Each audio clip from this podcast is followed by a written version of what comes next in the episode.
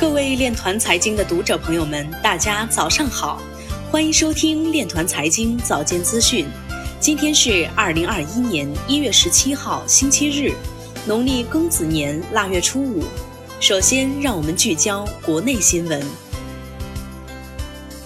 银保监会、人民银行近日联合印发关于规范商业银行通过互联网开展个人存款业务有关事项的通知。通知提出，金融消费者不再能通过支付宝、腾讯理财通、京东金融、度小满金融等平台购买一度火爆的互联网存款产品。近日，国际清算银行调查统计显示，六十六家回应调查的央行中，约百分之八十的央行正在开展数字货币相关研发工作。广汽集团石墨烯电池初定九月批量生产，八分钟充电至百分之八十。针对中芯国际发展方向此前引发的关注，中芯国际副董事长蒋尚义在第二届中国新创年会上表示：“先进工艺一定会走下去，先进封装是为后摩尔时代布局的，中芯国际先进工艺和先进封装都会发展。”接下来，让我们走进区块链领域。冬日拉闸限电，伊朗叫停持有合法牌照的中国比特币挖矿公司。委内瑞拉总统计划在2021年增加石油币使用量。北京市委理论学习中心组学习会举办构建新发展格局讲座。北京市委书记蔡奇在会上表示。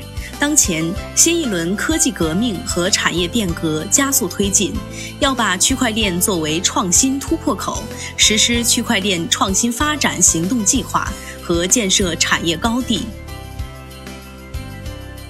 海峡链谷海峡区块链产业生态公共服务平台正式启动。要想获取更高的收益，投资者必须进入新兴市场。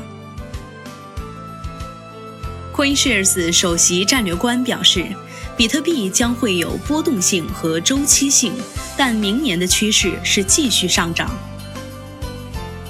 腾讯关联公司公开区块链技术相关专利，用于监管用户行动。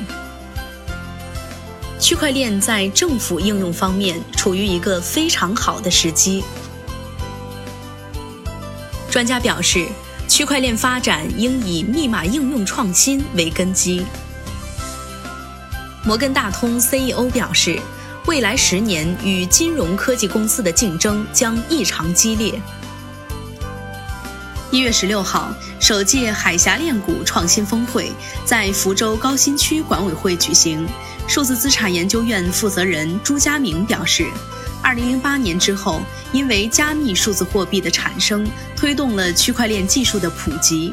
而区块链技术是一个超越我们传统科学技术的一种技术集群，它提供了整个科学技术革命或者是前沿科学技术的基础性技术。它会导致所有科学技术和应用成本大幅度下降，同时它具备改变经济活动、科研活动和金融活动的组织模式。以上就是今天链团财经早间资讯的全部内容，欢迎转发分享。如果您有更好的建议，请扫描文末二维码与主播分享。感谢您的关注与支持，祝您生活愉快，我们明天再见。